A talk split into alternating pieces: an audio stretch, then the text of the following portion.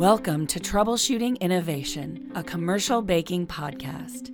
Sponsored by Shick Esteve, a world leader in complete ingredient automation and process design for the food industry.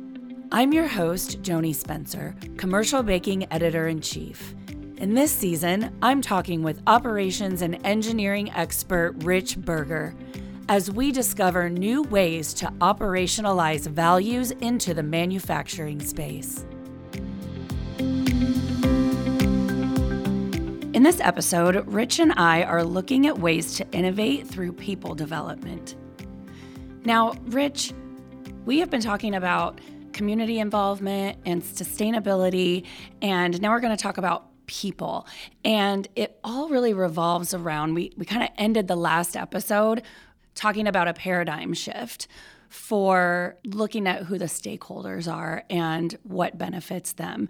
How are people playing into that? That's an interesting question. Uh, it's probably been a couple of years now. There was a, a business roundtable of a group of about 180 CEOs of uh, America's largest companies Julie Sweet, uh, Brian Moynihan, Tim Cook, Jeff Bezos, Larry Fink. The roundtable's statement of the purpose of a corporation is that first it puts stakeholder responsibility on equal footing with shareholder responsibility. Stakeholders, of course, being employees, suppliers, vendors, uh, customers, and, and their communities. And I think that's really fits well with our conversation because there, there has never been a better time than now to be investing in your workplace, uh, the environment of the workplace, and your employees. Uh, here we are in the middle of uh, a pandemic with many labor shortages. And if we cannot invest in that workplace and our employees, it just makes it even more difficult to sustain uh, a, a, skilled workforce in, yeah. in the food industry. Mm-hmm. So, I'm going to ask you a little personal question. You are an engineer and you started your career in offshore drilling what attracted you to food manufacturing? Yeah, uh, I did. I did start in offshore as well as uh, heavy heavy industries such as utilities and pulp and paper and, and chemical. I would say that in our food industry that the diversity of problems to be solved is certainly one at the top. Also, the, the just the challenges that uh, food companies face, which I think shows up as, opportunities to have a direct influence on the health of the supply chain, an opportunity to really make a difference in, in what we do. Also, the, the speed uh, in which innovation is adopted in this industry is very exciting. Uh, the creativity that has to be there, the speed in which you have to seed and nurture and commercialize uh, new products to stay present and current. And lastly, I, I, think the people in our in our industry, and in many ways, the uh, the industry feels like one team. You know, it, it has a feeling of helping each other solve problems uh, to generate value for all of our consumers. Yeah, absolutely. Now, you mentioned supply chain and you also mentioned innovation. And we can't have a conversation about manufacturing without addressing the supply chain disruption that's happening. And a shortage of labor is a huge component of that. So, how is the lack of workforce directly impacting innovation? Yeah, there aren't many food companies at this point who are immune to our current and I believe, future skilled labor deficits. There's just there's many things that need to be addressed in order for that labor gap to shorten.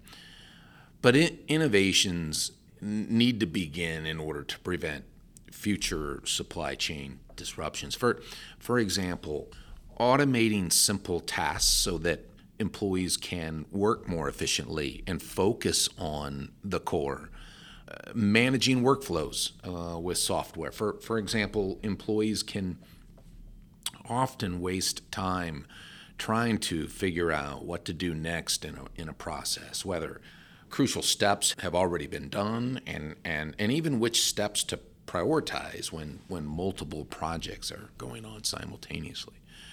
A software tool, for example, can automate the process uh, and provide a, for example, a searchable database of current and, and archive uh, prospects and projects, and even record which processes have been completed by which employees. So, so just managing those workflows are super important.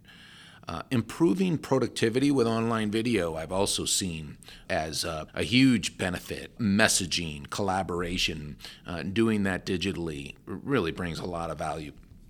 The visual factory concept uh, can be very useful here, where an operator might have the tools to quickly send a, a video, for example, mm-hmm. Uh, to maintenance on an equipment issue. Tools such as that help the team become more responsive to the day to day tactical work that we do, um, thus freeing them up, freeing more time up to, to focus on that core that, that I mentioned earlier. And lastly, I think just simplifying the work process uh, with digital checklists can, can also help greatly.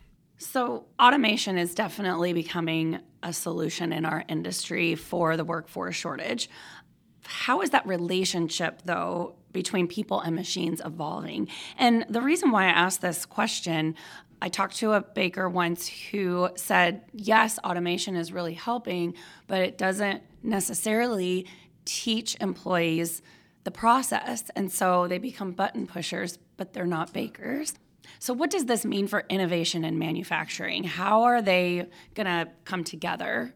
Great, great topic. I, I would start with the fact that job openings in manufacturing have grown to double digit rates since 2017, and they're actually very near the all time high recorded in, in 2001. And the pandemic probably has put us over the top there. Mm-hmm. Um, a recent study by Deloitte uh, shows that between 2018 2028 an, an estimated two and a half million positions are going to remain unfilled and I, I think that there's many factors that contribute to this first the available workforce uh, consistently lacks the STEM skills needed to fill modern industrial jobs. And, and many times that means developing those skill sets gets transferred to the operator, right? Yeah. Um, and that's okay. And that actually is something that we have to continue to do is to be developing those skills with our employees. Skill sets are shifting, and the shifting is related to the use, as you mentioned, to the use of advanced automation continuing to develop those skill sets is very important because it's very different than even what employees were doing on the shop floor 10 years ago. Right. A persistent misperception, I think, exists about the nature of manufacturing jobs. I think that that probably contributes as well. And then we've got, you know, a wave of retirements from baby boomers who who have held significant accrued knowledge over the years. And lastly, I, I think the hidden factory dilemma uh, facing the front line uh, due to a lack of collaborative tools is some of which I had mentioned um, earlier. Right. The, the good news is that technology can be used to address these challenges. I, I think it improves retention, attracts new talent, improves the work environment, engages workers to build those vital skills in the workforce. I, I see food companies doing this in a lot of different ways. For example, software systems, uh, AI, mm-hmm. uh, and machine learning are are right now being implemented to help companies identify top talent, attract individuals with that critical thinking and programming skills needed to to manage automated systems and to keep that talent once they're hired. Collecting and leveraging resources, uh, for example, from from retiring employees, building new, more engaging training programs, for example, uh, that perhaps are designed for the next generation. Implementing apprenticeship and one to one training programs, I think, are super valuable. And many times they're supplemented by technology, uh, which is helpful. And lastly, leveraging technology to to supplement jobs and expand performance opportunities in the organization. Can you elaborate on that a little bit? Yeah, it's similar to some of the, the visual factory topics that uh, was talking about earlier, in that we can supplement jobs through many of the new technologies that exist to actually expand the skill sets of the employee base uh, versus limit them and silo them. Investing in engagement is also super important. According to, uh, I think it was the Corporate uh, Leadership Council survey that was recently completed, the most engaged workers are 87% less likely to leave. 87%. Wow. So if we think about that as a goal in retaining talent, it's a challenge for us to sit down and try to think about how do we engage with our workforce. Mm-hmm. The top companies to work for in this same study had a 13% voluntary turnover rate compared to almost triple that in comparable industries. So, look, the data is there that says engaged workers stay on longer than, than those who are not. With the cost of replacing an employee sitting at one and a half to two times uh, an employee's salary, retention is really one of the areas in which companies can can really have the largest uh, impact on on their bottom line. Engagement is the first step in doing that. Mm-hmm. It boosts overall work satisfaction. It communicates with transparency, right? It forces us to uh, think of ways to provide tools for employees to solve problems quickly. Yeah. Um, uh, implement multiple communication channels. Uh, a, a, single interface can sometimes uh, remove barriers to quick communication uh, from really anywhere in the organization, from the boardroom to the front line uh, making it faster and, and easier to, to address challenges. Make people comfortable and empowered to provide feedback, for example. And we talked about a little bit about this in the first episode, in that a lot of this leads to trust. Yeah. And which I believe leads to quite a bit of great ideas that come from uh, the, the, the team. Yeah, and you know, I was actually thinking about that first episode myself when you mentioned that, and we talked about it's not enough just to have a voice. The workforce needs to know their voices will be heard. So that's important to understand in this discussion. A- absolutely. Training programs, uh, engagement oriented communication platforms, uh, and improvement improvements to the management style in, in the organization can can really all have a direct impact on our ability to find and hire top talent. You know, when our company uh, becomes a company that everyone wants to work for, you won't need to fight for the best of the best any longer. They will come to you. Right. And I think I've always felt that it is important to have a company that people want to come to work for. I think that's key. This episode is brought to you by Shick Esteve, the premier value and process automation. Whether it's storing, sifting, metering, weighing, or transferring, Shick Esteve is the complete provider to design, manufacture, install, and service ingredient automation systems worldwide. Your recipe, automated to perfection. Learn more at shickesteve.com. That's S H I C K E S T E V E dot com. So I have a I have a question for you, Rich. You mentioned the STEM skills, and you talked a lot about technology.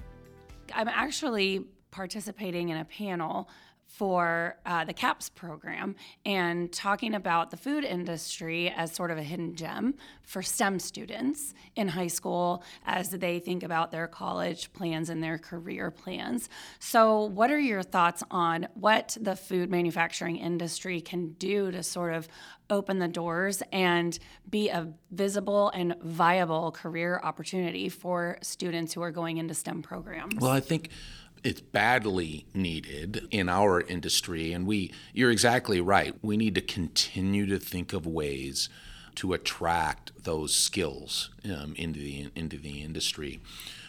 Skills such as these don't have a start and end point. Yeah. I see it as sort of a continual educational journey yeah. Mm-hmm. Um, so, what I have seen uh, many companies do is dedicate resources to continued education even after the hire, uh, to continue to, to develop and sharpen skills. That's what folks want. They don't want to hire on to a company and, and not continue to learn. That's very important. An- another component I think that uh, can be very beneficial is how we begin to adopt more and more technology in Absolutely. our industry yes. because that will also attract people with those skills. Mm-hmm. Uh, when they see the industry using tools, machinery, uh, systems that bring latest technology to the operation, people want to be in that kind of a work Absolutely. environment. So that that also I think helps greatly. Yeah, I totally agree and I think as an industry, we could probably do a better job at promoting that. I was actually talking to a supply chain executive for a major snack manufacturing company, and she said she was hosting some interns for the day, and she asked them, What's the biggest surprise that you've seen? And they all unanimously said, I had no idea there was so much technology involved. So I think that technology could be used as a recruitment tool. Yeah. All right. So, Rich, there's one other topic that I want to cover, and that is the industry. You know, we are facing a labor shortage crisis, but culturally, we are also facing a crisis of diversity. So, how can we shift our thinking and look at diversity as a workforce solution as opposed to a problem that needs to be solved? Yeah, I really like how you introduced the question because I, I think uh, a lot of folks, including myself, sometimes think of it as a problem to be solved when really it's a solution to so many things that, that we do um, in the food industry. Uh, workplace diversity is taking the HR world by storm, really. More, more than ever, food companies are prioritizing diversity, equity, and inclusion, DEI initiatives, and, and investing resources into making sure their teams are set up for success. Focusing on DEI is, is not only the smart thing to do, but it's, it's also the right thing to do. I feel strongly that that diversity has tangible and intangible benefits, Joanie, in our space. There's no doubt that challenges exist. They're there, uh, and we have all faced them, such as aligning DEI goals with the broader organizational goals, or overcoming bias, and even sort of a, a natural internal resistance to mm-hmm. to the process. But but if we can overcome those challenges, and we can, there's numerous benefits that I see, Joanie, to, to answer your question. First, I would say new perspectives. When you hire people from diverse backgrounds, nationalities, and cultures, you're bringing a fresh array of perspectives to the table. This can lead to benefits like better problem solving and increased productivity. Think it, think of it as a scavenger hunt, okay? would we find more success by sending everyone on the team in the same direction? Or would we gather information more quickly by having a team that splits up strategically, right? So I think that new perspectives piece is a big benefit. Second, a wider talent pool, it brings a ton of value. Em- employees are no longer simply seeking a nine to five job that pays well. They're looking for space where they can grow. We just talked about continuing to develop skills, right? They're looking for space to feel accepted and to be challenged. And that's why a company that embraces diversity will attract a wider range of candidates who are looking for a progressive place to work. Uh, moreover, I think that the millennial and Gen Z generations are the most diverse in history. Only 56% of the close to 90 million millennials in the country are white, as compared to 72% of the just under 80 million members of the baby boomer generation. A 2020 Glassdoor study found that 76% of employees and job seekers report a diverse workforce is an important factor when evaluating companies and the job offers that they get. So, as a result, diverse companies are, are more likely to attract the best talent. Uh, third, I think workplace diversity leads to innovation. You know, if you think about it, the correlation makes total sense to me. If you if you have a homogeneous group of people, chances are that everything from their thought patterns to life experiences to problem solving skills are likely to be similar as well. And sameness doesn't lead to very creative solutions, right? I mean, on, on the other hand, a diverse group of employees will contribute unique perspectives that can lead to, uh, I think, breakthroughs in thought. Um, it's really it's the same reason why companies go offsite for important strategy meetings, right? Or why a change in pace can help you solve that problem you've been stuck on for days. Uh, new circumstances, new environments are known to spark fresh ideas. And I, I think that that's part of that why work, workplace diversity leads to innovation. Fourth, I think better employee performance. Diversity and inclusion go hand in hand. When you create a work environment where employees see a representation of a variety of cultures, backgrounds, and, and ways of thinking, they're they're more likely to feel comfortable being themselves. And this, in turn, I think leads to happier and more productive employees. And lastly, increased profits. There's a ton of studies uh, out there that show diverse teams simply perform better and as a result, bring in more profits. Uh, McKinsey did a report in uh, 2015 on a little under 400 companies and they found that those in the top quartile for ethnic and racial diversity in management were 35% more likely to have financial returns above their industry mean. An- another uh, interesting stat those in the top quartile for gender diversity were 15% more likely to have returns above the industry mean.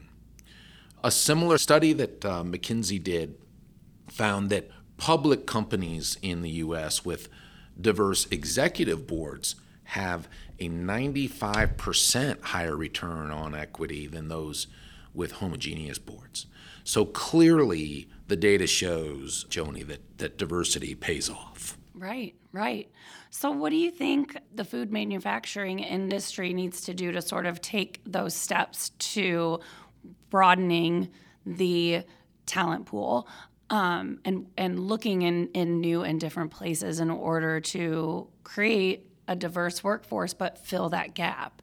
Are we looking in the wrong places? Are there other places that we should be looking? What's the magic answer?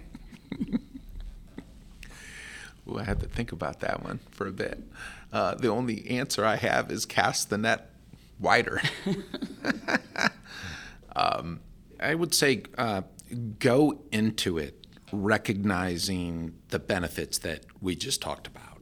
It will drive the hiring team to seek out more diverse candidates because they'll they'll see the value diversity brings to the business. And when that value is is in front of us, it truly drives us to seek out more diverse candidates yeah. uh, in the process, whether that be cast the net wider or further, or continue to to appreciate uh, the different points of view, the different cultures, and the different backgrounds.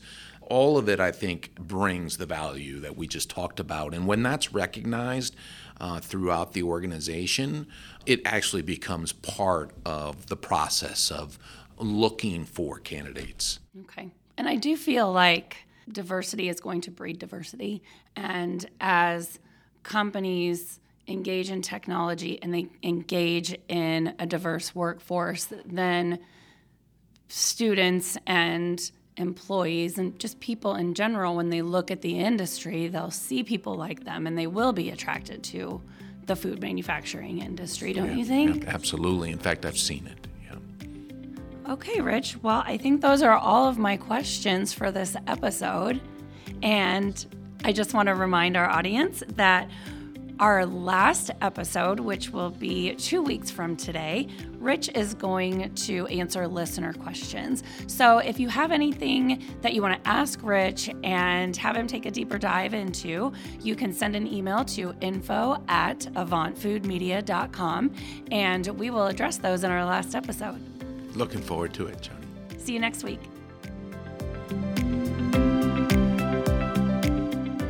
Thank you for listening to the Troubleshooting Innovation Podcast. And a special thank you to our sponsor, Shick Esteve. For more information on Shick Esteve and its industry leading ingredient automation solutions, visit shickesteve.com. That's S H I C K E S T E V E dot com.